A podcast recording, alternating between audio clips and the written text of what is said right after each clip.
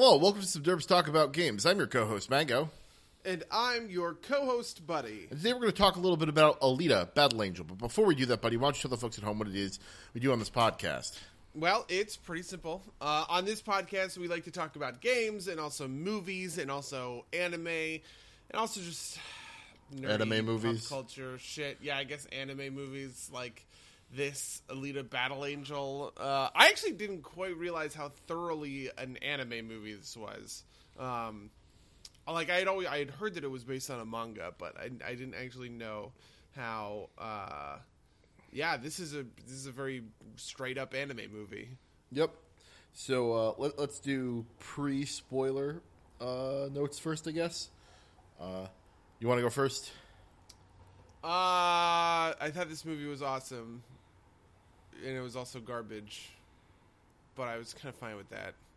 Um, I I definitely wouldn't describe it as good, but I would describe it as unique and fun. Uh, and kind of one of those one of a kind experiences. It reminds me a lot of Aquaman, but like, um, you know, Aquaman was a was a movie that gets kind of average grades everywhere, and then a couple of places where it gets like an A plus, and that brings it sort of up for me. Whereas this was a movie that really failed in places and had some like hardcore flaws, um, but was big and expansive and kind of crazy and one of a kind. And I really appreciate those kinds of experiences when they come about. Um, but I also want to make sure that I, you know, I'm not like grading it on a curve. The pacing and the plot of this film was pretty bad. Um, there were some significant plot holes. It felt like. Um, Yep. and it had uh, and it also kind of had like some modern comic book movies have had this problem where the plot isn't actually driven because the this is a, it's a little bit of the Kingsman problem um, from Kingsman Two. Uh, also, Thor Ragnarok has a little bit of this, though it's not quite as bad. Where like the there wasn't there just like wasn't a driving through line in the plot, especially in the back half. Things were just kind of happening back to back, and I, I expected that gets picked up just because it is from the, um, you know, it's it's from the the the manga, which is more serialized and has kind of a more staccato plot structure than something like, um, than something like a movie would have a big, you know, a big tall arc kind of thing. So, yeah. Yeah, so uh, I thought this movie was okay. I didn't think it was really exceptional. I feel like I, I understand what you're saying. Um, I might be able to fill in some of those plot holes for you because, as an adaptation, I, I think this will be interesting to talk about. I went and read the first, uh, or all nine volumes of the original manga. I have not read uh, the follow up uh, kind of series.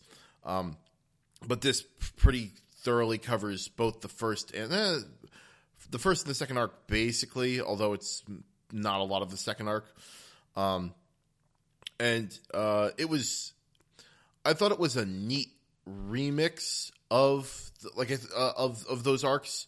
Um in a lot of ways i thought it was decent. Um i thought as an adaptation it served pretty well um except for the except for iron city. Iron like this is probably going to be my single biggest criticism of the movie as an adaptation is that Iron City was not shitty enough. It was too nice. Um, and I think it really damaged kind of the movie because it, it I think that city being a piece of crap is important for um, a lot of the movie to make or a lot of the kind of world to make sense. Um, but yeah, like I like I said, it's got some pretty neat adaptive elements. I um, there there are some more character specific things that I thought were uh, more more good and less good. Um, we'll get into that on the spoiler side because I don't want to spoil it for anyone. Um, uh, do you have anything else you want to talk about pre spoiler? Um. Well, so like, how how much would you recommend this? Um, I would say if you are a fa- fan of the manga, definitely go see it. Uh, if you're into anime, I think you could probably I could probably recommend it. Um, is basically one of those things where, like, if you enjoy if you enjoy spectacle and you're willing to kind of not look at something too hard, like, and you're able to enjoy something that you have to look not too hard at to enjoy, and you could you could see it. It's very much a kind of like it's not a big deal if you don't see it type of movie to me. Um, it's very take it or leave it. Uh, right, like this is it, it's kind of equivalent to me to one of like the lesser Marvel movies. Uh, you know, if you're big into the specific hero, specific hero, or you're like a Marvel Cinematic Universe completionist, go see the movie.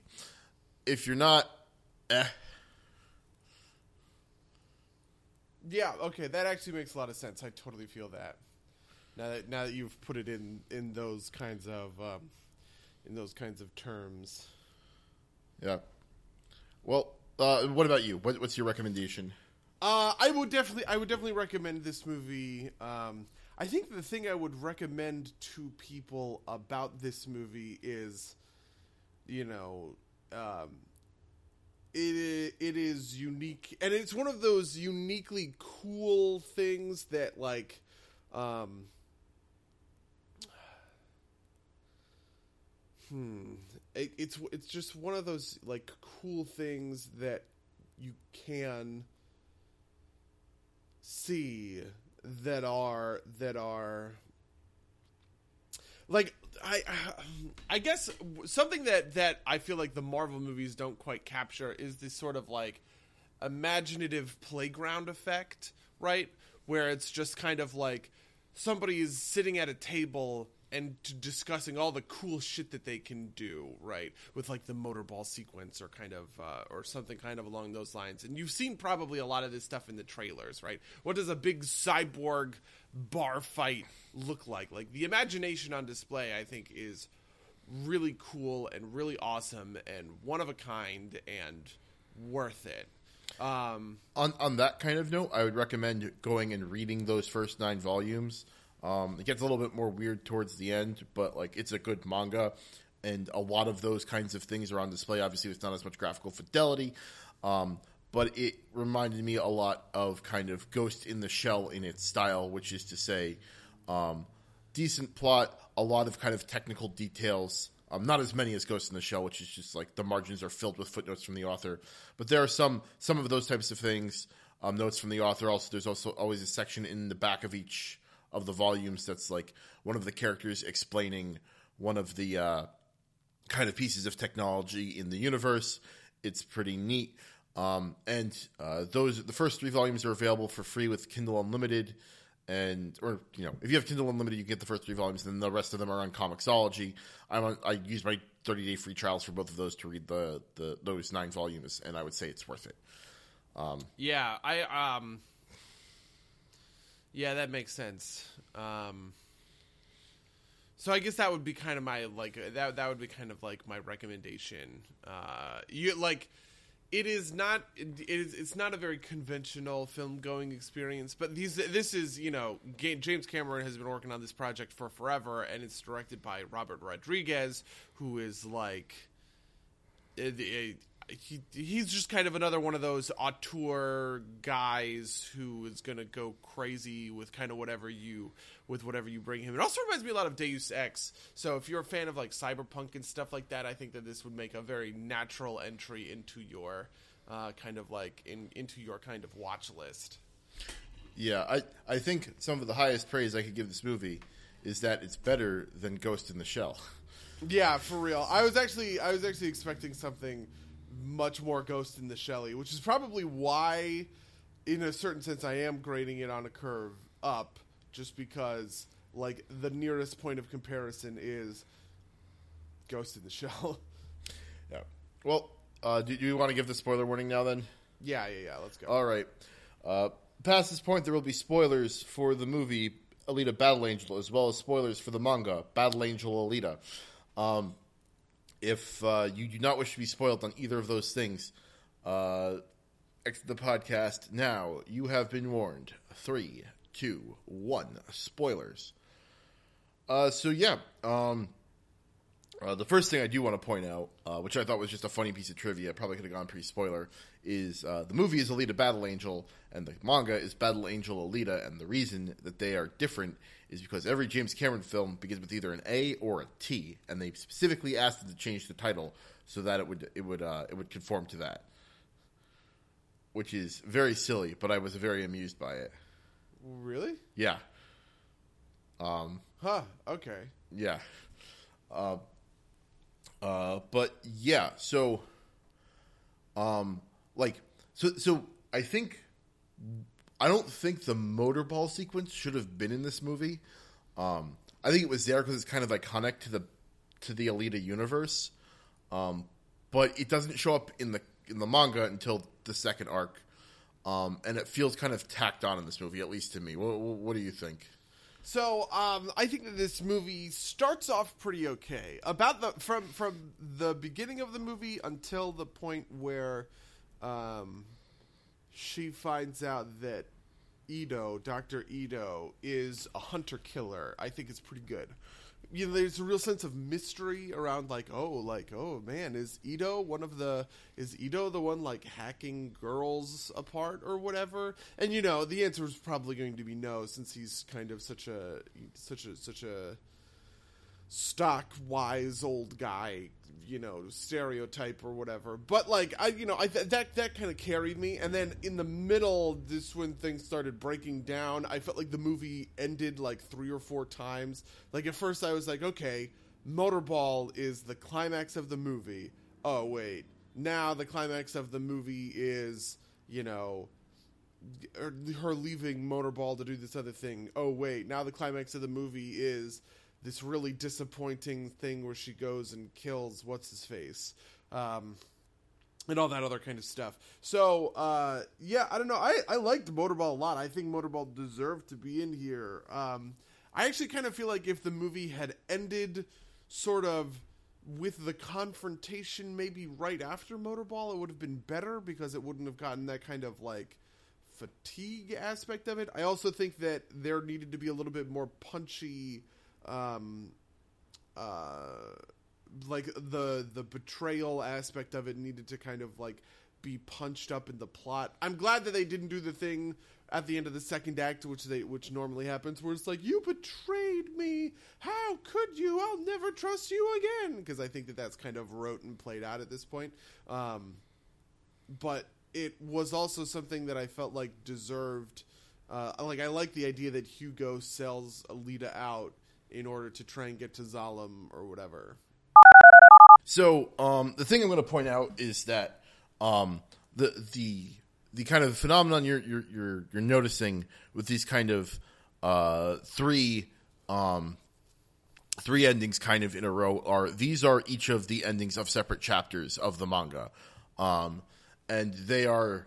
Uh, like they kind of sorted out like the the beginnings of each of those chapters in the beginning of the movie and then ended them all at, separately, which is kind of why I think it feels that way.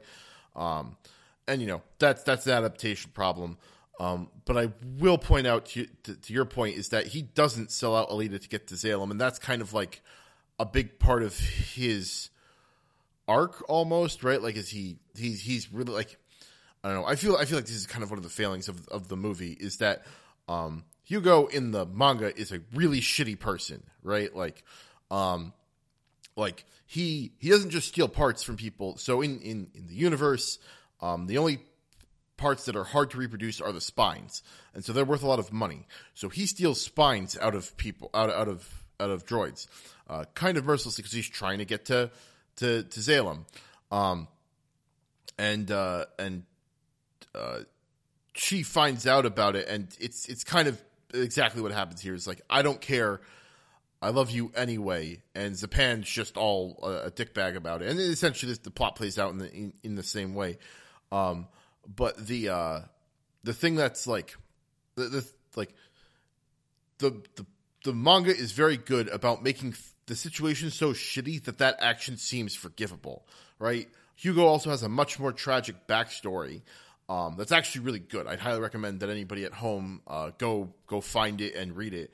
Um, it involves like you know putting like grafting his dead brother's hand onto his arm um, and it's it's it's very it's very cool. Um, and then kind of his despair at the end, where he does essentially the same thing and, and dies, is like a big kind of turning point for Alita as a character because she's very kind of innocent um, up until the point up until that point, um, and it kind of immediately uh, jumps to like some of this to, to, like the next chapter is a big time skip into the motorball stuff and that's the first time we see motorball and so i think that the organization of this movie and trying to be as Lita as possible just kind of fumbled some of the uh, fumbled some of the points which i don't know it's it's uh it, it was it was kind of disappointing to me in that way Okay, that's that's interesting. I mean, I liked uh, just to like skip to the end a little bit. I liked the fact that Hugo died at the end. Um, I feel like we've been missing that in movies, and I want to just call this out in the same way that I call this out. Right, like a lot of the times movies will ch- will skip out on hero deaths. I feel like when they um, when they shouldn't, and uh, you know that that was legit. Though I was a little sad um, in the car afterwards. Rachel sort of pitched an alternate version of Hugo's death, where Nova, who um, you know, if you haven't seen the movie, Nova, who can you know, take over people and and they give and gives them like blue contacts through their eyes, and it's I guess kind of implied that Nova is can take over any of the cyborgs in Iron City. Um, i don't think that's true well, yeah, because she says the thing where it's like, oh, like a lot of people actually have this implant or whatever, and I was kind of like, how does Nova know the things that Nova knows? Is Nova looking through Hugo's eyes? And so I kind of had to like conclude by way of you know penumbra almost um, that that Hugo did, and I was like, wouldn't it be neat if Nova takes over? you know, Alita is able to grab Nova, but instead of like his like elbow falling apart or whatever, um, Nova takes control of Hugo and then drops him, you know, like and and releases his hand or whatever. Um, I actually think that Nova was a big misstep in this movie. One of the big problems is that it feels incomplete because of the cliffhanger at the end. Um, I think it's okay. People, we we have gotten better about this as a film going public in a lot of ways, um, but this is a very bad sort of sequel hook because it leaves a lot of plot and drama unresolved. Um, yeah, I, I also I think, think, that that Nova is is a significantly is significantly inferior to his comic version. Um, he's just kind of like an insane genius in the comic, and like he plays out very differently. He's, he's separate. He he is ex Zalem, but he's not in Zalem anymore. There's a lot of world building. I think they did a, they did they misstepped with in this movie, which is I don't know. This might be like you know fans of the original getting mad about like things not being exactly the same, but I do feel it was a lot more interesting in the in in, in the manga. Um, also, Nova. If you notice, they never tell you what Nova's first name is. It's because it's stupid. It's Desty Nova. Um, Desty. Des D E S T Y. Okay. Um, yeah.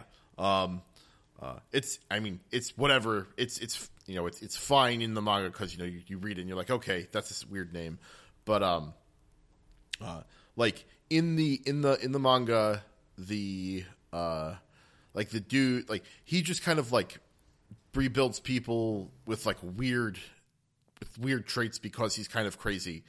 Um, and he's there's a whole thing with it. it I don't know. It's much it's it's much more interesting because it's his his motives are much less trite and much more um, initially initially uh, kind of uh, uh, impenetrable and then later just kind of deeper.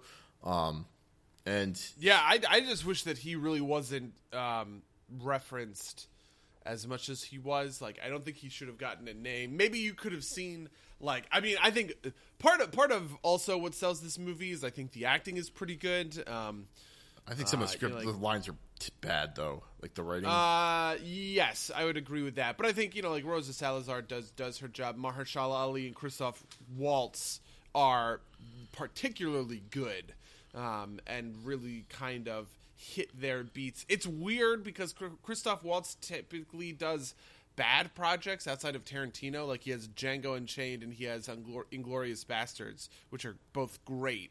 And then every other movie he's been in has been like awful. It feels like, um, but I felt like he was really good in this movie um, and made you know, Professor Ido, Doctor Ido. I always want to call him Professor. It made Doctor Ido really work, and then Mahershala Ali is just like the best in the biz right now. like, um, but I just kind of felt like that maybe you should have as a you know like it like maybe the the film should have not name dropped him and not really dealt with his like taking over people thing too much. Like I like the idea that Vector is uh, sort of you know he's living out that I'd rather rule in hell than serve in heaven thing. Um, Yeah, But- that, that's that's the way he is in in in, in, in the, the manga, right? Like, it, basically the way that, that that Nova's handled up to this point in, in the manga is that they just drop his name, right? They're like, um, you know, a guy named Nova did this to me, and that's all you get, and you don't see him for Yeah. like three or four uh, books. So, um, um, and I think that would have worked here too, but they they clearly wanted that sequel hook in too hard. Yeah, and I just thought that that was not that was not great, and I wish it was better. I guess. Yeah, yeah. No, I, I, I, I get that. Um, what else is there to talk about? I thought the um, I thought the action was really good. Um, yeah, I thought the action was great. Especially part of part of this is just the action, but also part of this is just the um, uh, also part of this is just like the character designs of the the robots and the cyborgs. I feel like I've just seen so many movies that are cyborgs movies or whatever or even like games and stuff like that where nobody wants to go crazy or ham with the cyborgs and I am so glad that they went fucking crazy with the cyborgs in this one um, because I just think that that's cool. You know, like that that that's like the cool imaginative bit, and this is where and this is where the movie is top notch. I think. yeah, I, I think I think I agree. Yeah, um, I don't really have a lot to add to that. Um, like the the the the kind of like individual uh, inventions were, were kind of cool to see because a lot of them were, were present in the in the in the book. Not all of them, but like seeing them come to life really gave them. I, I felt like a lot of character um, that you just that you, you know it's, it's a benefit of the medium that you don't get out of the out of, out of the original medium. Were were those character designs like how one to one were they? Uh, on which on the on the robots Um, or on the cyborgs? yeah, yeah, like you know, like there's the one. My favorite boy is long arm grabby boy with buzz saws like on his on his wrists. Oh. and then he grinds the buzz saws together. Yeah, so that might so um in in the motorball sequence in the manga, there are a bunch of different racers, and I don't remember all of them. Um, Okay. So he might have been in there, but like he is he is very like if he's in there, he's very much like he is in this one, which is kind of like a mostly background character. Um. Uh, but yeah, like th- there are a bunch of cool things in in the uh in the in the the book that kind of come out here, right? Like like that the that um those that that vibro fingers thing. That's a thing directly lifted from the uh, uh, directly lifted from the the, the manga. Um, I th- I thought that that was cool and everything, and I also liked I can't remember the guy's name, but that that bad guy, um, fuck, what was his name? Uh, Kr- Kr- Krushka? Which which the uh, the the the the, the big the, the big guy. Frischka? Yeah, the big guy. Uh, let me see if I can if I can find that. I, I, I he's uh, do uh, I I forget what, what his uh, he so he, his character in the in in the uh, uh it's Gru- Grewishka. Oh, Grewishka. Okay, yeah, yeah, yeah, yeah. Uh, he was, um, he was great for like those first two big fights. Um, and then that last thing at the end where she has the sword which I loved, and I wish she got the sword earlier. But like with with the sword, and then she just like cuts his fingers off and just like auto wins the fight. I thought that was like so lame. How did they make that the end of the movie? because I think it was supposed to be like her finally being in sync with her body, um, and then you had like a big display of power for that. But I think I think they were also just running out of time.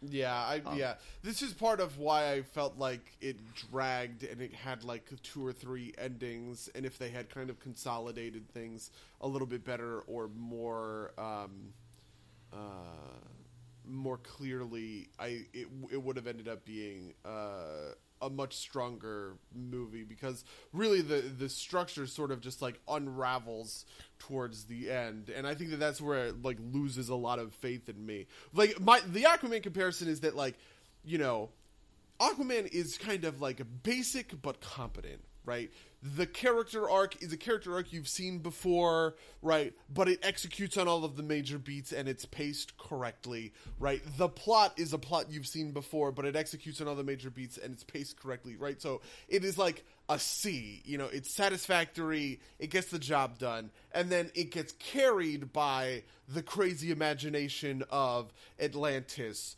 right? Or the the excellent action filmmaking and stuff like that. This is a movie where the plot and character really do break down. Like, what is Alita's arc? It's really tough to tell. The plot is all over the place in the second half, um, and so these are these are more true, robust failures um, that really actively, for me, detract from the you know the the imaginative character design, right? The at least interesting world building. I'm kind of on board with you that I don't know how I feel about the world building around Iron Iron City, um, and you know the uh, and the excellent action filmmaking. Yeah, so I, I think this is interesting because like coming at from this other perspective, which is which is kind of it's like a I'll call myself a fan of the manga, right? Like I'm not like a long time fan or anything, but um, uh, like I feel like it's like it, like the aspects of the manga are that like the plot and the and the characters aren't super strong, but like you've got that kind of like mystery aspect that kind of works for it.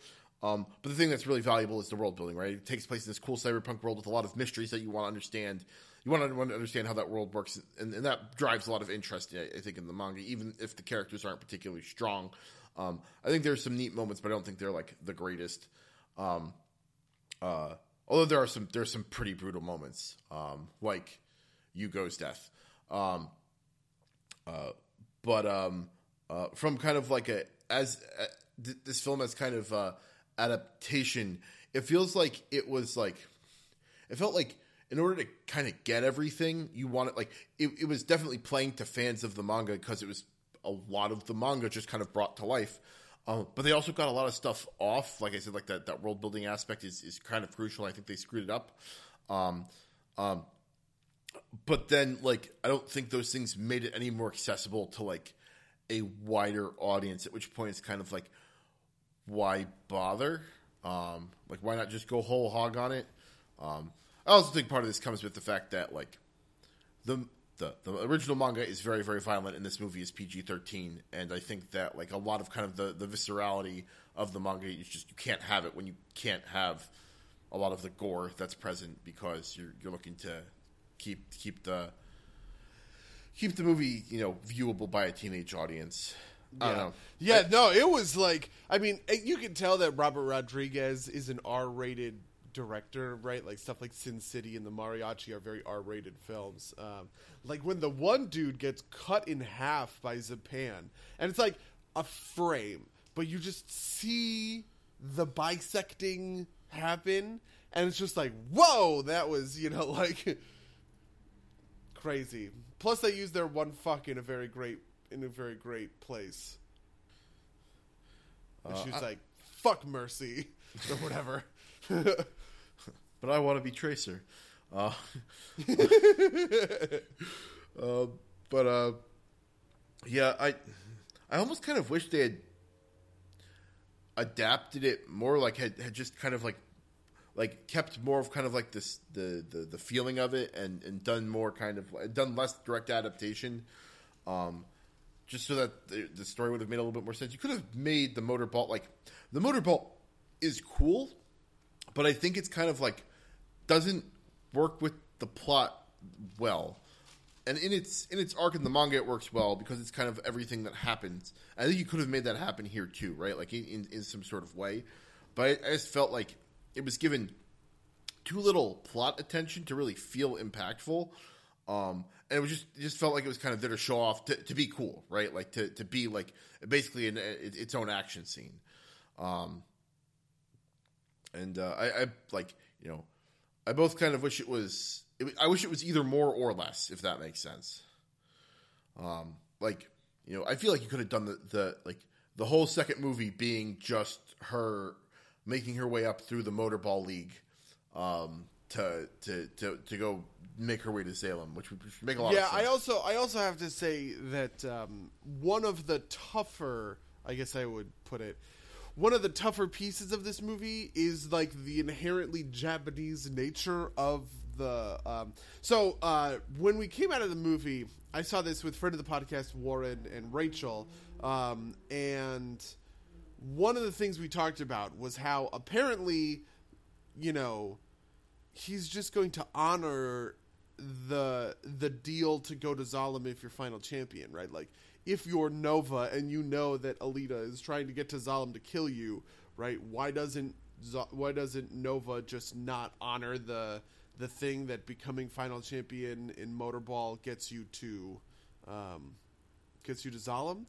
And my answer to that is that's a very Japanese thing where you obey the rules and are are good on your word even if it is personally detrimental to you and that's like a uniquely japanese thing because like the power of like hierarchy and obligation is so strong there i feel like um, it is very natural for an American audience to look at that and say, "Oh, it's a trap," or "It's a betrayal," or "It's any of these other sorts of things." But like, there are things in Japan that are there are like movies and stuff like that in Japan that are built entirely around this, where like a character is uh, outdone because they make a promise and the person they are fighting against is able to do whatever and make good on the prom, and they have to like make good on the promise or whatever. Like for instance. Um, the best example I can think of for this is do you know the Shakespeare play The Merchant of Venice? I am familiar, vaguely familiar, yes. Okay, so The Merchant of Venice ends with Shylock, who is like this the main character, the the, the Jewish character. Um, he makes a deal for uh, that if he doesn't do something correctly, I, I, don't even remember what it is. If he doesn't do something correctly, he owes literally a pound, pound of flesh, flesh. Yeah. to the other person, right? Um, that's where the expression comes from, right? Pound that is, yeah, and that's that's where the expression comes from. In Japan, they they kind of tweak the ending a little bit in Japan because the um uh the, he makes he, he has a big soliloquy at the end where he talks about like oh like the pound of flesh and where does it stop and you know he eventually kind of implores the other person to see his humanity um, and that works but in japan the, his argument is basically, well, listen, I agreed to give you a pound of my flesh. So if you cut flesh off of me and it is less than a pound or more than a pound, you are now in violation of our terms, right? And like therefore you need to break this therefore you need to break this deal. And it's and the reason that that change gets made is because to the Japanese that technicality, like winning on that technicality, just like works so much better than um, than the kind of like appeal to humanity that the original Shakespeare makes. Um, and so that was another kind of like that was another kind of like piece to the whole thing. I felt so. So that, that's interesting because this is me being poisoned by the manga, but my thought was that he he's not actually like he's high up in Zalem, but he doesn't actually run everything, and maybe that's not true in this in this adaptation. Oh, okay. Yeah, the world building seemed to suggest. Yeah, no, um, I, I, um, definitely get that. See, this is the weird thing too, right? Like, you find out that like is vaguely Martian, um, like relatively early on, but you don't get any details until like literally volume seven or eight of nine, right? Like, you don't okay. find out about this battle unit until way later. Um, which I, I don't I don't fault the movie for for going there a little bit earlier, um, but like like Ido has no idea like what like I, I think this this kind of contributes to this this kind of like Iron City isn't shitty enough. Like Ido doesn't know what Alita is because no one knows what happened 300 years ago, right? Like it's just kind of one of those things where like everything went to shit and no one really remembers because they're too busy being oppressed by the sky people. And then you don't even you, you don't get to see anything in Zalem until like the sixth or seventh book, and you know Alita doesn't get there until like almost the post. I think actually exactly the postscript um, of of like like she only gets there in the now non canon ending of the uh, of, of of the of, of the original series. Um, and it's just kind of like it's, it's it's a lot of mystery built around that, but you can't. I don't think you can really do that as effectively in in like a movie format, right? You can't just kind of have Zalem hanging there and just not ever go to it, right? Like those Okay, kinds of like yeah. promises that you will be fulfilled um, down the line. I think that only works with like a TV sh- series or a uh, or or a, or a comic book, you know, like a long form type of thing. Um, uh, and so uh, it, I think it just kind of like kills a lot of that mystery because you not not that it kills it, it just doesn't feel as good because it's you you can't the nature of the media means you can't stretch it out as long. Like imagine going like five movies before seeing Zalem or uh, what would equivalent be like having to watch like like The Hobbit and all three Hobbits and then like The Fellowship and uh the Two Towers before you get to see Mordor instead of like you know seeing the Fellowship and then the Two Towers to get to Mordor, right? Like they keep ref- Yeah, referring yeah. to it, but you, you never get there. It just it feels ki- it would feel kind of weird, especially if Mordor was like floating above you constantly and always in view. um, yeah. Um, but I, I do, I do think kind of some of that um, Japanese aspect is is is is present in some of the uh, in, in in a little bit of the like the the the, the adaptation stuff, right? Like um, like Alita in the original, the name Alita is Ido's like cat who died the week before, right? Like he just, like Ido's just kind of quirky and weird. Um, whereas like the you know they have to make him like super dramatic in, I guess maybe this says something more about the Americanist version, but they have to make it super dramatic and like I lost my child and I must name you after her type of thing. Oh, I like that. I thought that that was actually Oh. really good. When I, when I, when when it's the early part of the movie. This is the early part of the movie that I think is really strong. Um, when all of that stuff is is kind of being like negotiated, but then it kind of gets to the end of it. You know what I mean? Like it it it, it reaches the end, and then we're all like, "Yep, okay, now we're just gonna like go to shit." Yeah, and, and I I don't think it's worse for that. I just think it's different, right? Like, like Ido is motivated to be a hunter killer in the manga, not because, um, not because he's seeking revenge, but because he kind of likes it and he hates that about himself. Um, and it's, it's just, it's just different, right? Like it, it, I think that that kind of detail leads to the universe being darker, right? Like it, it's not really justified. It's just, Ido being kind of, you know, weird.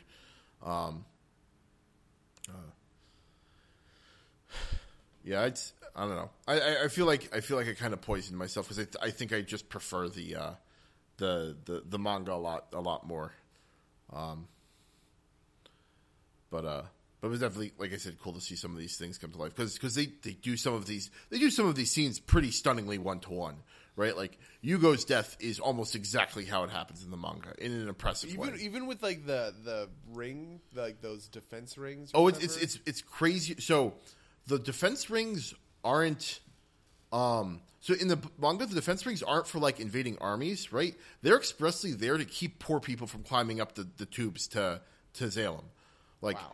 they get to and like the the crazy thing is is Yugo um, like manages to make it past five of them, and like and like you, you don't see it happen, but like like by the time Alita gets to him, he's already like missing two of his feet and like half of his right arm. Um, before the last ring comes down and, and kind of it plays out in the same way. okay. Yeah. Um, it's it's it's uh, but like I said, like like the the big key moments are like very one to one and very cool for that. Um, Like, um, I think even in a way that sometimes kind of doesn't make a ton of sense. Like, like Grewishka jumping into the subterranean just kind of felt like it was out of nowhere in the movie. I feel like it would have been like, what if I hadn't, you know, known that that was coming? How did you feel about that, having not seen that, Um, or having, coming into it fresh? I guess. uh, I don't. I mean, I don't know. Um, I think a, a lot of I think just like a lot of this stuff was hard for me to get Okay. into, um, just because like it was a little it was a little impenetrable in a way. I and I was also kind of wondering like, I I. I'm not sure how much of this is Robert Rodriguez's um, background because like he did like a bunch of these fucking like spy kids movies and shit like Shark Boy and Lava Girl. Um, Wait, is he the one that's responsible for like the Steve Buscemi line that everybody quotes? Like, does, Which does- one? It's like, uh, hello, fellow, hello, fellow kids. no, no, no, no, no, no, no. This is like from Shark, from from Shark Boy and Lava Girl. I think it's like, does God hide in heaven because he's afraid of his creations or something like that? It's like, why is this in a fucking Spy Kids movie? Yeah, yeah, yeah. No, no, no, no. Because he made. so he made the, he made the Spy Kids movies after. Um, uh, he made the Spy Kids movies. So the first thing that happened was he made Desperado, or he made El Mariachi, which was the very first one, and it was super cheap with Antonio Banderas, right? Uh, and then he made Desperado, um, which is the Americanized version of it, and kind of got like put in there with like Quentin Tarantino and like Kevin Smith and like Steven Soderbergh as kind of this big revolution of '90s auteurs or whatever. Um, and I think he made a third one, but I can't remember what it's. Uh, I can't remember what it, what it's what it's called. And then he made a couple of other movies, uh, and then he made Spy Kids, which was just like a crazy out there movie, also with Antonio Banderas. And did you ever see Spy Kids? I fucking loved Spy Kids. I saw the first one. The, the line I'm thinking of is from Spy Kids 2. Do you think that God stays in heaven because he too lives in fear of what he has created? Which is like, why is this a Spy Kid? what? um, That's amazing. Yeah, and then he also did Sin City, which I thought was great. Um, wait, did he do? Um, Danny Trejo is in Spy Kids as like as his uh as like the the character that he plays in the, the classic character that he plays the um uh like the like the the, the desperado or whatever it is Machete. yeah machete he is in Yeah, spy kids pla- as machete Yeah, and then he and then he makes a, they made a machete movie later. Um, yeah, yeah, and he directed the machete movie in 2010. um, and uh, and then he made Shark Boy and Lava Girl in 2005.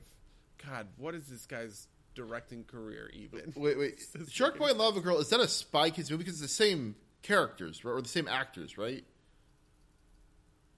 Yeah, I think so. I think it's different though. Um, wait that's that that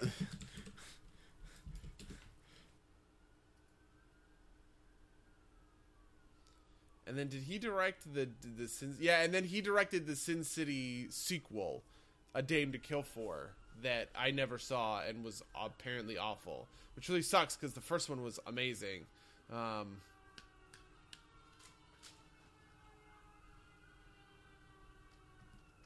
anyway, what were we talking about? I don't remember. Robert got on this tangent. Rodriguez. Apparently, he's also. It's also a movie that we can't see because it's being released in 2115. Well, all right. Um.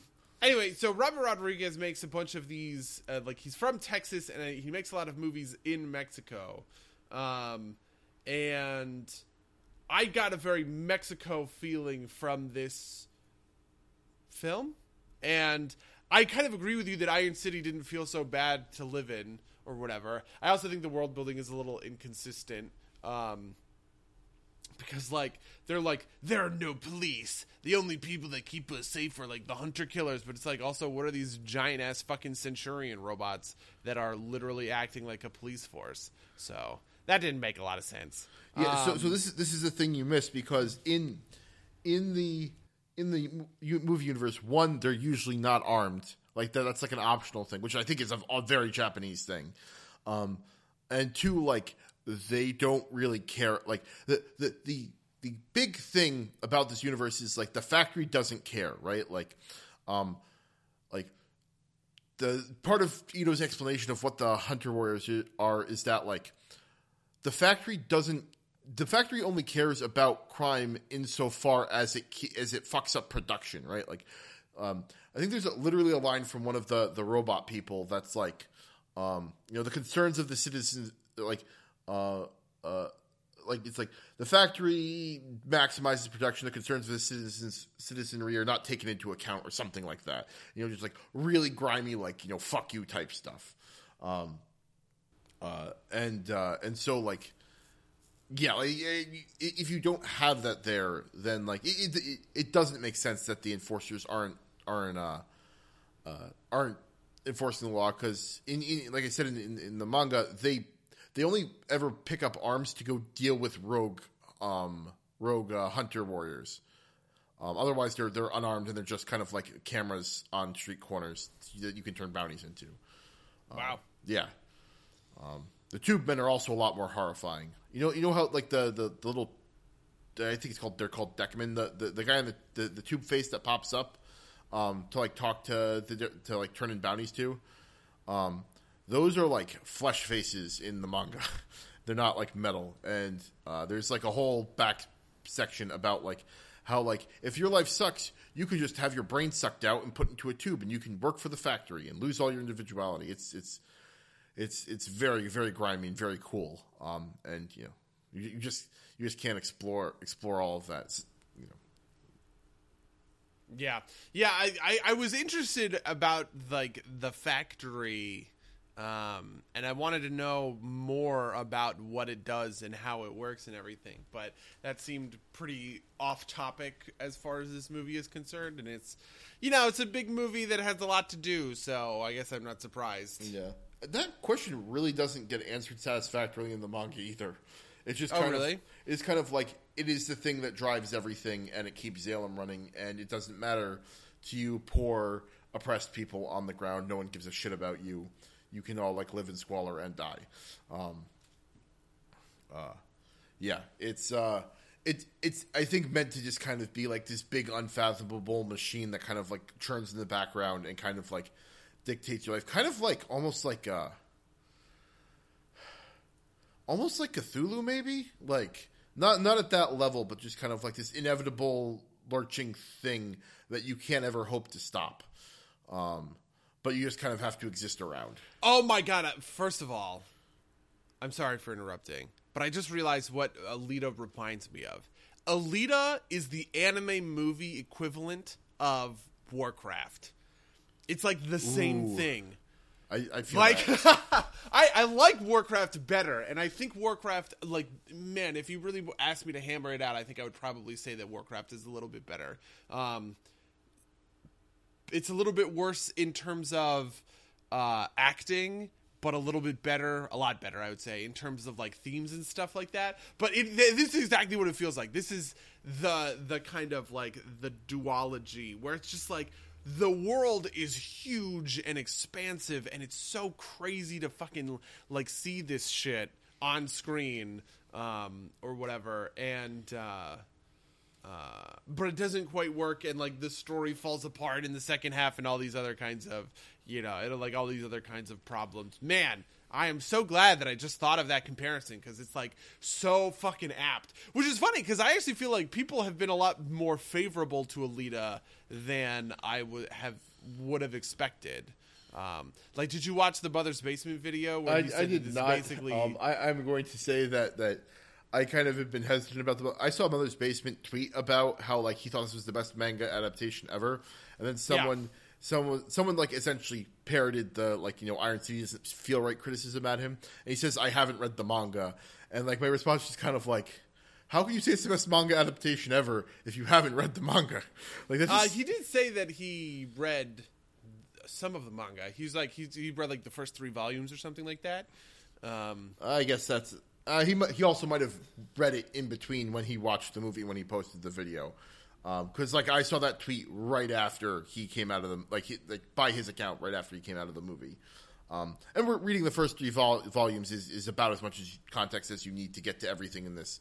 So I guess that Yeah. makes sense. I, I haven't watched yeah, the full thing so yet. uh, and so and so his thing, and so he was like, "This is it," and he really liked this movie. He thinks this movie is legitimately good, and I suspect it's because he's more used to like he he probably looked at the anime plotting and didn't see the problem that I saw, which is fair to a certain extent.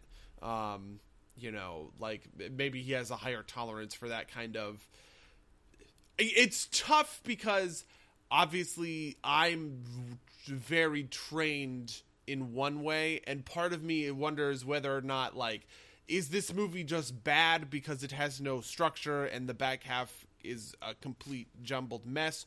Or is it using or is, like is it based off of a structure that I'm just not that I don't know or whatever? And so there's a part of me that's a little you know half and half, I guess I would say, on whether or not I'm just uninformed or the movie is legitimately, you know, like not great. So, Um, so, so yeah. as a counterpoint to that, uh, Vito Gesualdi, who we, we cited in the uh, the Star Wars episode, also did a review, um, and he he claims that that um, Battle Angel Alita is one of his favorite things of all, like his he, how do you put it? Top ten things, not not anime, not just things that he likes.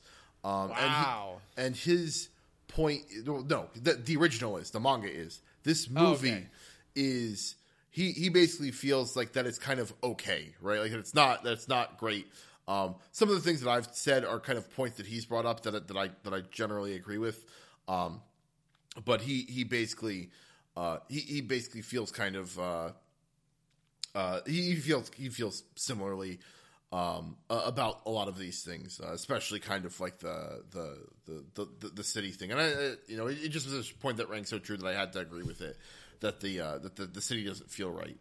Um, and it's, it's weird because this this movie is when I checked it, it was at fifty eight percent, which is rotten. Right now, it's sixty percent, which is fresh. yeah, it's been hev- it's been hev- like hovering back and forth between those Yeah. all week. But the audience score is ninety three percent, like ninety three percent like it, which is which is kind of crazy, right? Like, like even movies that are controversial don't necessarily don't get scores that are that high.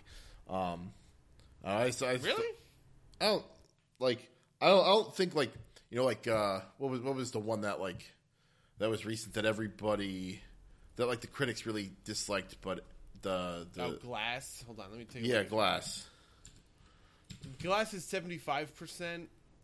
Wow, maybe you're right. Yeah, like it just it just doesn't feel like things get like like audience scores even like even on these kind of like weird d- divided movies, it doesn't feel like audience scores get that high. Um, Yeah, Spider Verse is ninety five percent. The real thing seems to be, um,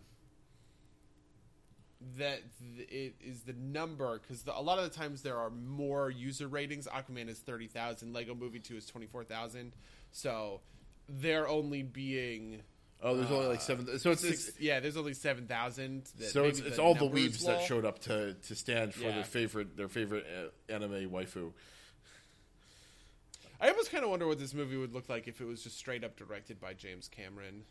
Yeah, yeah.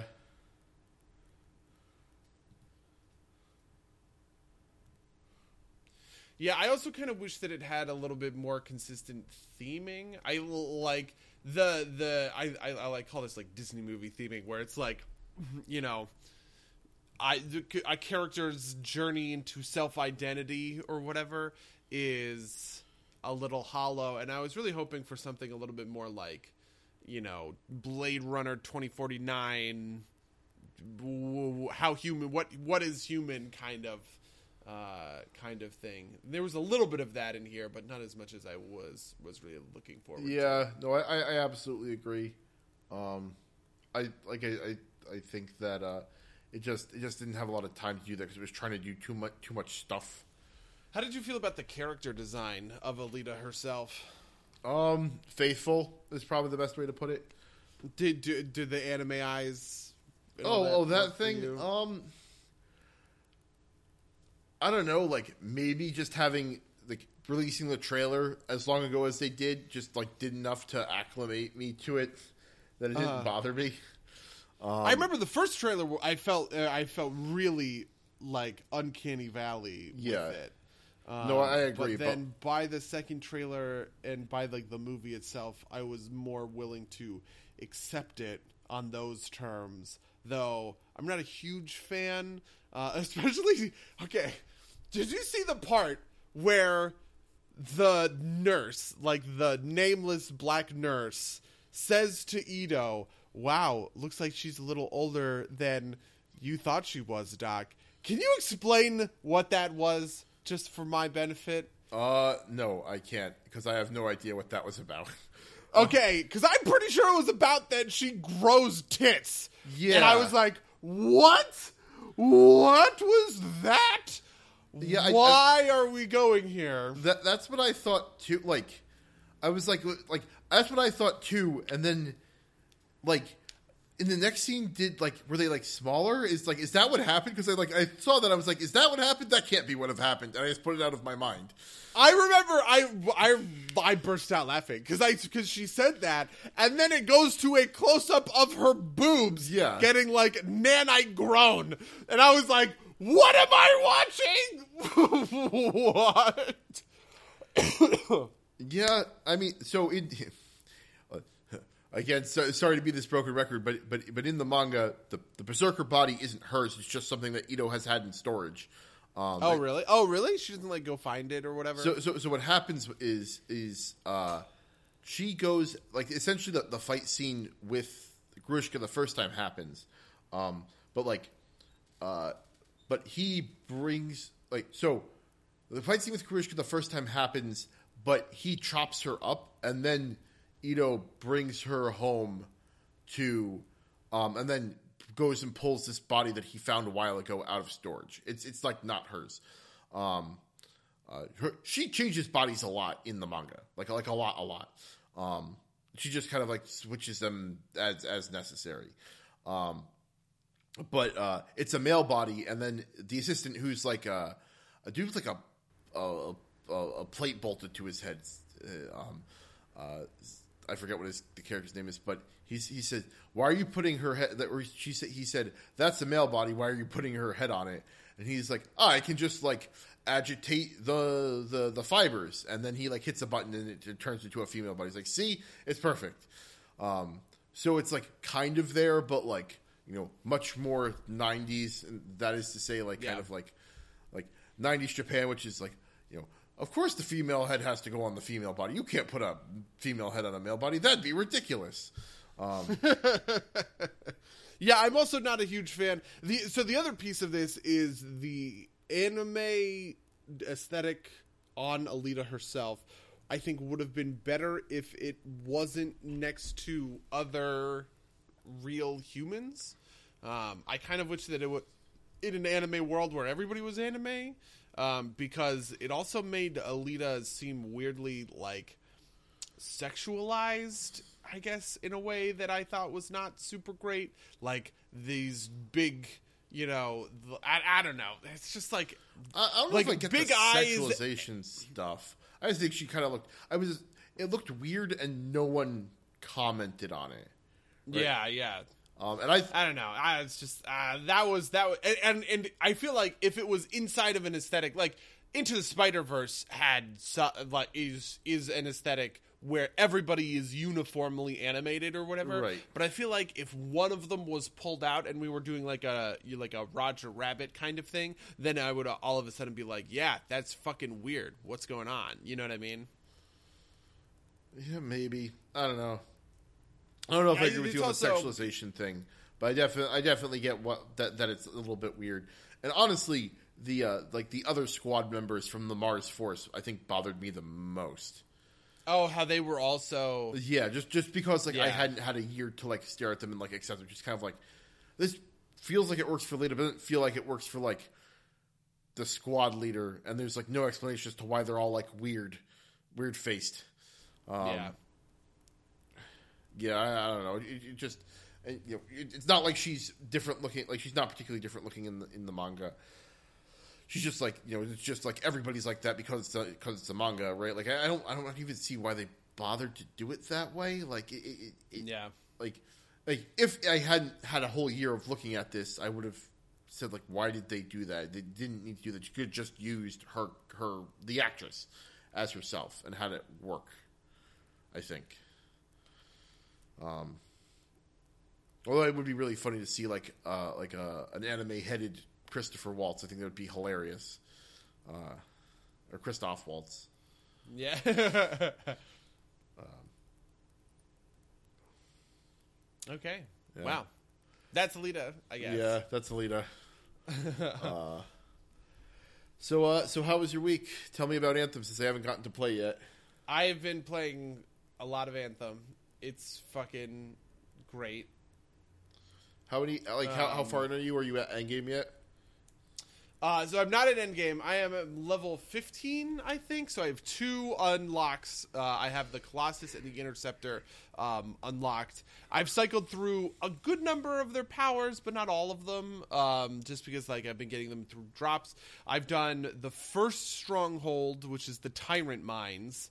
Um, which is pretty awesome and a lot of fun. I've gotten through a bunch of the story. You'll know it when you see it. There's a part of the story where you get to a point and I'm going to try not to spoil. You get to a point and it's like do this thing in free play and it's kind of a tutorial a little bit, but it's like a little bit later down the line where it's it, it introduces you to the world of challenges. Do you know about the challenges in the game?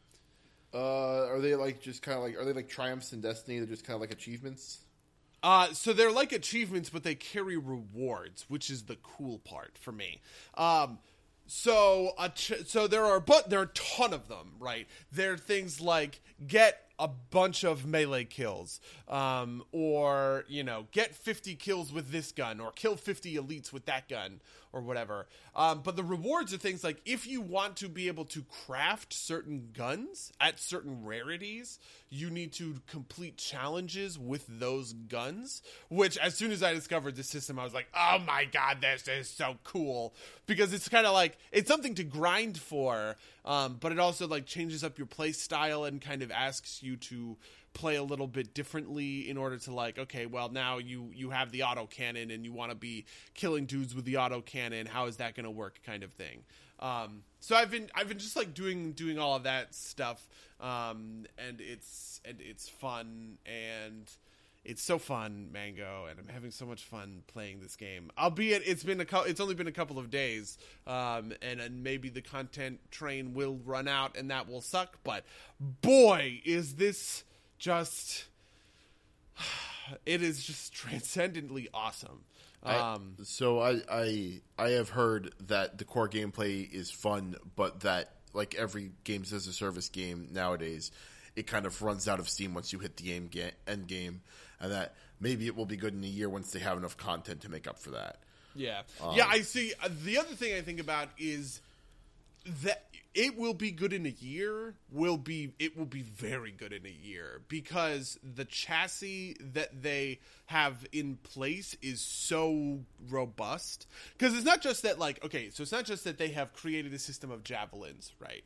And that they are going to introduce, let's say there's a big expansion six months down the line, and they're going to introduce the new javelin called the, you know, I don't. I don't even know what they could call it at this point, but just uh, it's a new javelin. It does something, and it's cool, and and these are the its abilities, and it's unique. Like all of the traditional four javelins are unique or whatever. But like also the fact that the powers are items that you slot in and slot out means that they could just in- keep introducing new items to give you new abilities, right? So, you know, it's not just, oh, the siege missile or the flak cannon or the flamethrower or whatever, right? But, like, you know, they could come out with something that's like a freeze ray and you put that on or something, you know, something kind of along those lines, sort of thing. Um, and that is so cool um, that it's not just that there will be more content to go through with the same stuff, but I feel like the fundaments of the gameplay will be a lot more varied and different once they get some time under their belt to kind of like flesh out the core sort of like RPG aspects of the system, and that's the true genius um, of Anthem. Um, it, that doesn't sound too different from like Destiny. Like it, it feels like that. Like whereas in Anthem, there's more focus on the differentiation between the warframes and the abilities that they get. In Destiny, the classes all play fairly similarly, but it's more about gun selection. Um, yeah, but uh, are there are there like new gun types? Uh, every exo- the out? new exotics each are like fairly unique in their own way. Um, like, Okay. The types not so much, right? Like they they, they did bows, I think, but um, like like the last word, which was just released, which is Destiny One exotic, but it's a hip fire hand cannon. Um, or like uh, what did I pull recently? Um, uh, like uh, the uh, the the the Queen's Curse. It, it it's it's a sniper rifle that blinds people, um, so that if you get a potty shot, they they can't see you. Um, stuff like that. Um, uh, uh, and so like the meta evolves kind of around the individual gun choice. I don't think it's as good or as as as, as kind of deep as you're describing. Uh, maybe it is. It's it's different. Because also, See, like, I would say that that that doesn't sound as deep. Um, but you know, I don't know. We'll see. Yeah, so, so the, the big thing that they added to Destiny that kind of like got everybody like everybody ha- made everybody happy is the guns roll with random affixes on them and getting the good rolls and, and having a gun that feels right is is a big important part. Yeah. th- th- so there's also the random affixes that get rolled on all of the items in Anthem to keep things kind of like fresh. I guess I would say and interesting. Also, the crafting system um, is a big deal. I think uh, because it allows you to spam right like if you want a good cloud burst right you can just farm craftable mats and just keep crafting it over and over again until you get like the correct affixes which is i think a good way to kind of structure that grind So, Um, so how, how have you felt can- about the affixes? Because I've I um I have read that the affixes don't feel meaningful, uh, and I want to get your take on it since you're more in tune to it than I am. Obviously, Uh, sometimes they don't feel meaningful. Sometimes they do. I think part of it is just a UI thing, to be honest with you, um, where the UI plays down. I guess I would say what the affixes um, do. They're just kind of. It's like they're a piece of fine print on the weapon or the the item. Um, when I want them to be something a little bit more substantial, but like, yeah, like I really feel the difference, especially with some of the defensive affixes. Um, maybe just because like the numbers are so omnipresent, but like I really feel the difference when I put something that has like a plus ten percent shields affix on. okay, Um, that makes sense. uh, so yeah. Uh, the, the other thing is is that like the the team based gameplay I think is very cool because uh, you kind of get into this thing, and this this was something that they picked out of Mass Effect. Like Mass Effect had this thing where you kind of had you had status effects and then you had detonators, right? So you would freeze someone and then you had something to detonate the freeze. Or you would set someone on fire and then you would have somebody to detonate the fire. And that's also the way that Anthem kind of builds its combos. Like you cover someone in acid and then you explode the acid and then you cover someone in fire and then you explode the fire. Um, and so like structuring yourself so that you can create your own combos so that you can detonate other people's combos, right? What does your detonation look like? Is it on demand? Do you have to charge it up and all that kind of thing? Like those those create a lot of like nuances to uh, to the gameplay. Um, and then I've also just felt that like playing the Colossus versus playing the Interceptor, which are the two that I've unlocked at the moment, um, is so varied. Um, that it's just like an insane amount of fun to switch between them. And maybe this is just because they are on complete opposite ends of the spectrum. Um, but I've been really getting into the interceptor and kind of like dodging around and stuff like that. Though the dodge key is very bad. The dodge key is left control, which is kind of very out of the way. You can uh, remap that. Yeah, I was thinking about remapping it, but I just like kind of don't know what I want to remap it to, and I, and that also feels right. That is also what the shield key is for the Colossus to activate the Colossus's shield. Um, and uh, and then I've also felt that like depending on what kind of squad, like I I don't know if they do this, but I hope. And and I end up randoming into groups like this a lot. A random group that has three, one of each. Um, so like a ranger, a colossus, an interceptor, and a storm. Um, that always feels great. But if you're ever in a group with another war, uh, with an I was about to call it a warframe. Um, if you're ever in a group with another javelin type that is the same as your type, uh, that sucks uh, because like the two of you are always kind of like looking to do the same thing. It feels like, and it always feels like somebody is stepping on your toes. Um, so, yeah. I feel that. That makes sense. Uh, so I'm I'm looking forward to playing it to see how it how it goes. Um, but uh, I obviously will have impressions next week on that. Um, Yeah, I've also been watching a lot of um, uh, the it, it is the uh, I've been watching a lot of Twitch players talking about Anthem and what and how they feel about it, and it actually seems that there was a lot to. Um, it actually seems like there was a lot of people who were saying things like Anthem has kind of solved sorts of these some some of these Destiny problems or whatever, um, just by being like unique and varied, and people were very into it. Um, and I've never really like done that before, where I kind of look through the top ten or fifteen streams uh, to sort of see what everybody was saying. But I was sort of surprised that everybody was having a good time with it. the The news on the other end of the spectrum seems to not be so great. Um, everybody's kind of talking about how Apex is sort of like beating Anthem up with a baseball bat right as they're about to release these two get like they released Apex thinking it wasn't going to do anything right in front of Anthem and then it completely sucks the wind out of Anthem's release which you know okay um I don't I don't necessarily buy that but that has been sort of in the uh that's sort of been in the serves water. EA right for killing Titanfall 2 with Battlefield. My vengeance I is mean- at hand. yeah Um, but yeah, no. Uh, yeah, I, I feel like Anthem's unfortunately positioned. Like I don't think the tech the tech problems with the demo did it any favors. Um, for people who are specifically keen on looter shooters, um, you know, there's the Division Two next month. Uh, I don't think that's as, got as much hype behind it, but it's also kind of like if you care about looter shooters, I think you care about Division Two, um, as well as this game. Uh, I don't know. It'll, it'll be interesting to see if how how, it fares yeah because like the, the stuff I played in the demo was fun, but uh, you know it, it, it, depends on how long how long I can keep that that that the train riding for. Um, I don't know. I don't, I don't know why these games launch with like so, so relatively little content. Like Vanilla WoW launched with a ton of fucking content.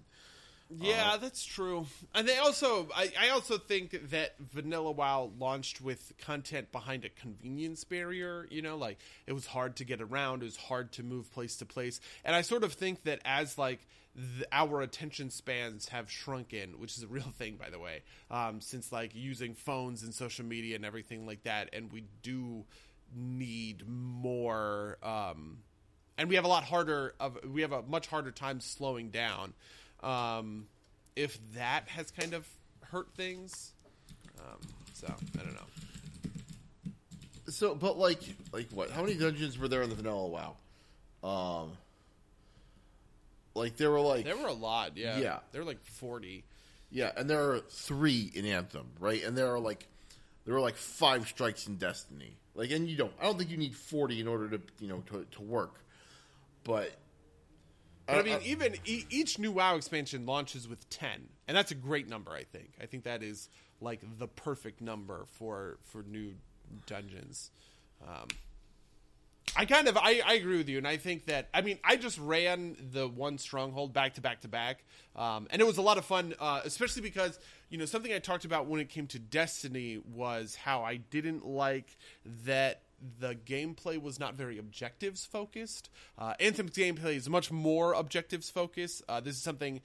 Uh, uh, like something else that they picked up from Mass Effect 3, which kind of um, the multiplayer mode for Mass Effect 3 was a horde mode where you were just like killing guys, but every couple of rounds you would have an objective to do. Um, and depending on the objective, it might be hard or less hard or whatever. Um, so, yeah. Yeah, it's also probably Uh, something they learned from Destiny 2. The later strikes have more objectives in them, so there's like more to do than just like pour bullets into the thing. Yeah, yeah. Like a lot of the times, the bullet pouring will happen. Like, like it does happen, but it happens at the end, or else you're doing kind of like waves. Like it's one of those zone things where everybody has to stand inside the zone to charge a bar or whatever, and so you're kind of like defending a choke point or something kind of along those lines. Um, or you're doing the thing where you go pick up echoes to silence relics or whatever like they set up a bunch of different objectives for you would in a, in a pretty seamless way because they set it up through the over the course of the story um, and then bring that back in through um, uh, and then they bring that back in through using uh, using those mechanics in the dungeon and then kind of like later down the line which i think is actually kind of neat. Like at first when i saw this stuff i was like oh this is you know this is kind of dumb. This won't matter. Um, but then i saw um, but then i saw what is essentially uh, the the reincorporation of this thing and all of a sudden you're like oh that's neat right? Like they taught me how early in the game how to silence a relic or how to do the echoes or whatever. Um, and now that they've brought it back and they can just say oh looks like you need to silence that relic and i know immediately that i'm going to need to go search out these things and you know plug them into the thing to make it work. And you, don't think that's going to make make it feel samey over time?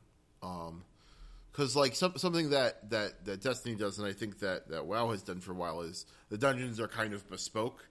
Um, you know, each each in like even if there are some shared mechanic, like some shared mechanics that like they're all at least kind of are dressed up so that they're different.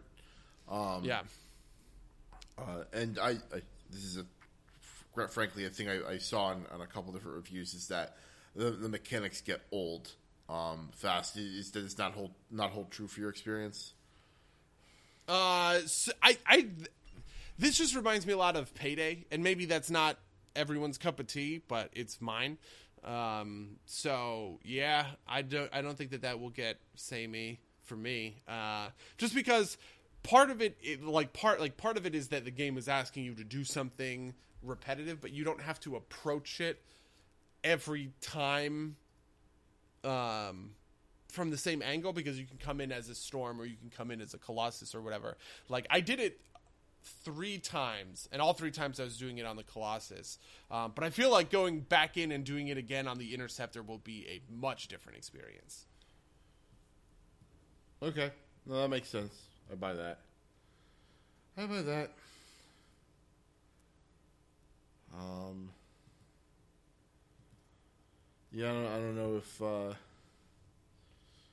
what else I can I I, I can uh, ask about that. Um, on my end, I uh, what did I do? I played a bunch of Destiny. I played a bunch of Apex Legends. Um, uh, I have been. I went and watched. Um, I went and watched Taken this weekend uh, with Wow, my, really? with my family. It was the first time, yeah. Um, and that movie is fucking silly. It is just like it is. It is a lot cornier than I expected it to be.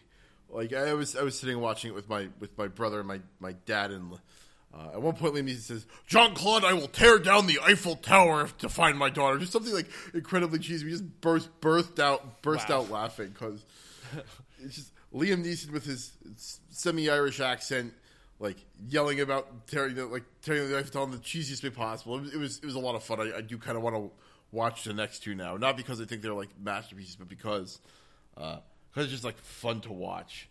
Um, but uh, that has basically been uh, my week. What else have I have I done? Um, just played a lot of Destiny. The uh, the Crimson Days event is on, which is the Valentine's Day event, um, which is a lot of fun. Uh, just because uh, when you play the the actual game, which is um, uh, the the game mode, which is like a two v two um, uh, PvP match, um, Shaxx just says the most ridiculous stuff. Like he's like, you know, match point is is yours, Guardian. Show me what true love is, and it's, it's just cheesy and over the top. I love it. I love that kind of that kind of shit. It's my favorite. Um, yeah, but that's that, that's that's got to be all all I've done. Um, yeah, unfortunately, I, I don't have a lot else to to, to talk Fair about. enough. So the other thing that I've done is uh, I've been watching uh, on the DC Universe app. They have all of these DC animated universe movies. Have you heard about any of these? Like, you know, Justice League, Throne of Atlantis, or like any anything like that. They they're all direct to video, but they've been coming out for the past like fifteen years. Yeah, I've, I've heard about them, and I've, I've, I've Okay. heard good things about them. So they're awesome. But the other thing is that they are all in the same universe, which I had no idea about. Apparently, since they released Justice League, no, since they released Flashpoint Paradox, which I think was 10 years ago, about. Um, some of them have been out of the universe, but some of them have been in the universe. And it's like they've created their own mini Marvel universe. Because it's never big crossovers, right? Um, but like little things where like somebody will like show up in a movie and you just be like, and they'll have the same voice actor and you'll be like, oh wow, like would you look at that? But the, yeah, these movies are awesome. Um, the ones that I've been watching are the two most recent ones, which is Death of Superman and Reign of the Supermen. Um, which is based on comics from the 90s comics that actually kind of suck a little bit from the 90s i mean all comics kind of suck a little bit from the 90s um, but uh, death of superman is the doomsday story where doomsday comes to earth um, and just like starts fucking shit up. And in the comics it's completely random and apropos of nothing. But in this he- doomsday is sent to earth by Apokolips uh, like or not by Apokolips by darkseid on Apokolips right? Um, because darkseid is trying to like fuck on um, uh, fuck on planet Earth kind of thing, and uh, the entire Justice League shows up. And in fact, you get to watch like most of the movie is Superman is running around doing like stuff in his personal life because he has all this drama about whether or not he wants to tell Lois Lane that he's Superman. Um, and the Justice League is facing off against Doomsday. And so you get to watch Doomsday beat up like Green Lantern and Flash and Aquaman and stuff like that. Um, and eventually Wonder Woman, who is like the penultimate fight, and it is awesome. and then Superman fights Doomsday and dies. Uh, but it was just like so cool and dramatic, and I was like, where has this movie been all my life?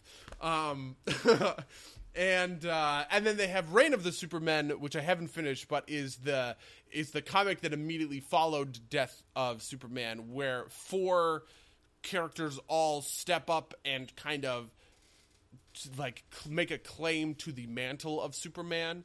Um, like Superboy shows up here. Uh, a a villain called the Cyborg Superman. Um, all this stuff, and it's and it's and it's really crazy. And Darkseid's involved or whatever. I highly recommend it. I think some of them are on Netflix. That's what Zhao said. Uh, so I really hope that. Uh, that people can catch this shit because it's just God, it's it's so cool and fucking and dramatic. Um, Man, I really thought that was going to eat more time, but that was only like fucking three minutes. Uh, have you um Go on. uh have you heard anything about uh Doom Patrol or Titans? Now that those mo- the, those shows have started coming out, I haven't watched either of them, but I just know that they've I, started uh, coming I, out. I didn't even realize that they had come out. okay, fair enough. Sorry. no, no, it's yeah, it's fine. Yeah, no. Uh, what else? What else? Could, what, what's what's the, the controversy of, of, of the week? People are still mad at Metro Exodus. Um, I don't really get why. Um, but that's like the, the big thing. How do you feel about how do you feel about Apex? Everybody says that Apex has like thoroughly dethroned both Fortnite and um uh what's the other one? PUBG? PUBG. Yeah, like the, those those games are both dead. Um, I don't think that is true. Okay. Um, in the first instance, I think that uh, Fortnite is always going to be popular among the kids because not not just not for like superficial reasons, but just because it runs on literally any computer, and uh, Fortnite does or and Apex does not. Um, uh, on top of that, I it, it is on top of that, it is it is a little bit more arcadey than I think the people who play PUBG want it to be. Like I think PUBG still has a place. Um, I think if if you want to say that their market share is down, I would definitely agree with that. Um, I think Apex will pull a lot more from Fortnite than from PUBG, and I think that's because it will pull a lot of people who like the Fortnite kind of style of combat, um, but don't like, uh, but don't like the building. Like I think that's his biggest strength. Like is being a, a fun arena shooter type BR that doesn't have building mechanics that you need to be good at. okay, yeah, because the top this is the, this is the top eight right now in uh, in Twitch. Apex with 230k viewers. Fortnite with 150k, then Overwatch, League of Legends, Just Chatting, Dota 2, Anthem, and World of Warcraft. Which is actually sad because Hearthstone is typically in that top eight. Where are you, Hearthstone? Oh, Hearthstone is wow 12th with 14k viewers. Why Is, is Magic Arena on there? Because that that's something I would assume that would, would get would get uh, some viewership. Where are you, Magic Arena? Um, Magic Arena is. Boy, Wow, it's way down here. it's way down here. That's surprising. Three point three k viewers. I, yeah, I thought it would. Be oh wait, more- no, that's not even Magic Arena. That's just like straight Magic. Oh, you mean like the? Oh no, okay, wait, no, that is Magic Arena. It's probably it's probably one label for all forms of magic. Yeah, I guess so. Because I, I, I just saw Game Storm Sunday Night Modern, but I think Magic Arena is also under this label. Did- so did- that's did- what one, two, three, four, five, 39th. Did uh, uh, did it did uh? Oh, it's it's above Destiny though, um, uh, and above Final Fantasy fourteen. Yeah, that's also true. Oh, you know what? Tetris. That's the game I played. I see Tetris is up there. I played a bunch of, te- or not a bunch, but some Tetris 99, um, which is the Tetris Battle Royale game, which is the, you know, the, the real, uh, dethro- dethroner of, uh, of, of Fortnite. Um, it's going to be Tetris 99, I'm telling you. Uh, uh, but it is, it is, it is fun. Um, it's definitely a neat new kind of, uh, twist on, on the genre, um, for both Tetris and battle royale games. Um, I, I don't see it like being more than just kind of like a neat flash in the plan pen, but it's it is a cool version of Tetris. So if you like Tetris and you have a Switch, it's free, so you know can't hurt. Um, uh, I just I hate the control scheme because you you can't like there's like no remapping and you can't use like the analog stick to move your piece. You have to use the the buttons, um, and the analog stick aims like your your penalty lines at different people for uh for you know for for the battle royale aspect.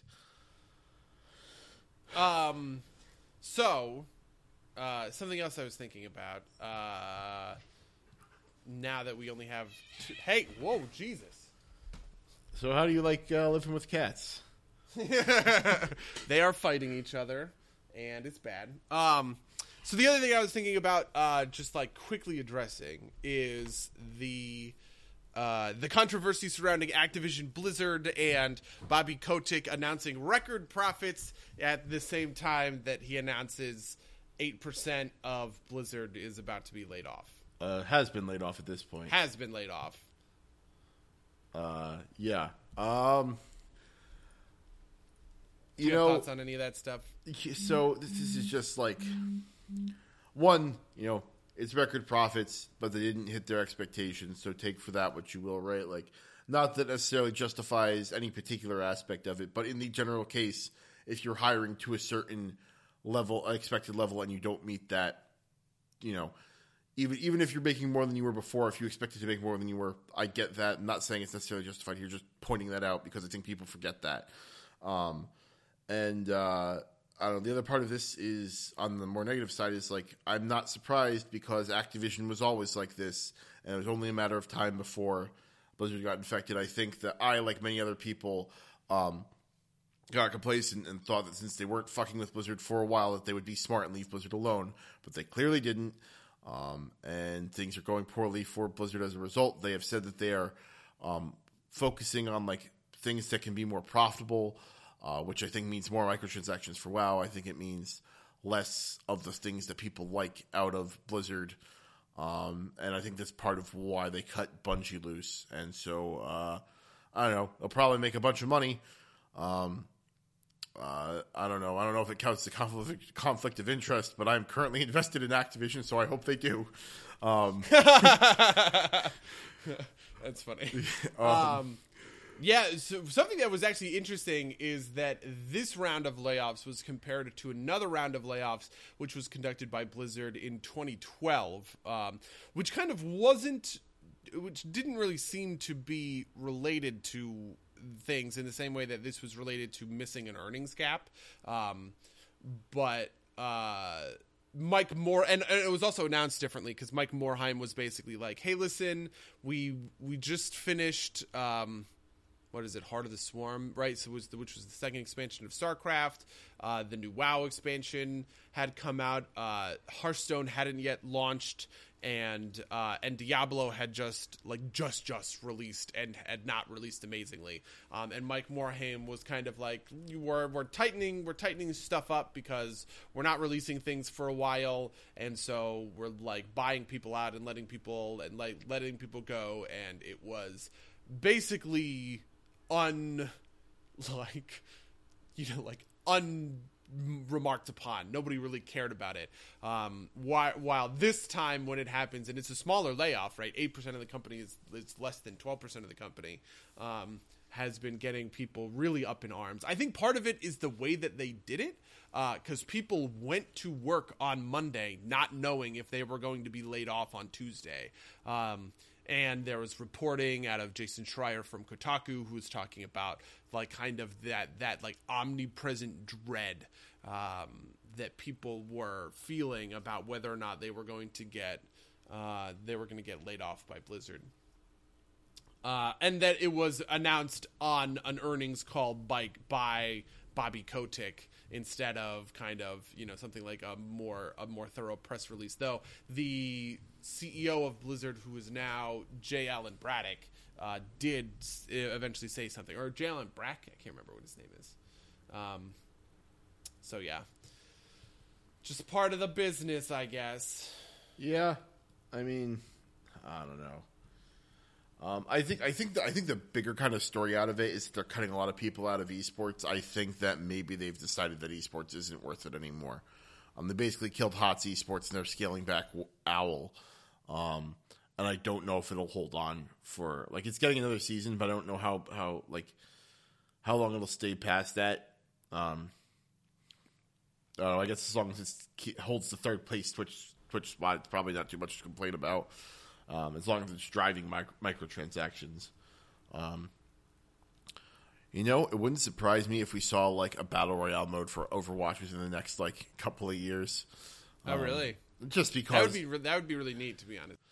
I don't know. That's like that's just like this is cynical me being like, of course Activision is going to make Blizzard do like the the the, the memeiest thing possible. Um, I don't know. I, I, don't know if if the game would hold up to that because I don't think it's built around those types. I don't think it's built around, um, you know, one and done type style uh, gameplay, right? Like it feels like it's built more around the idea that you can respawn and come back and stuff like that. Yeah, uh, yeah. We'll see. Um, obviously, we don't know if that's actually going to happen or not. It's just just a a thing I expect because I'm cynical.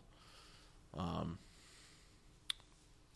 but yeah, fair enough we've made our time.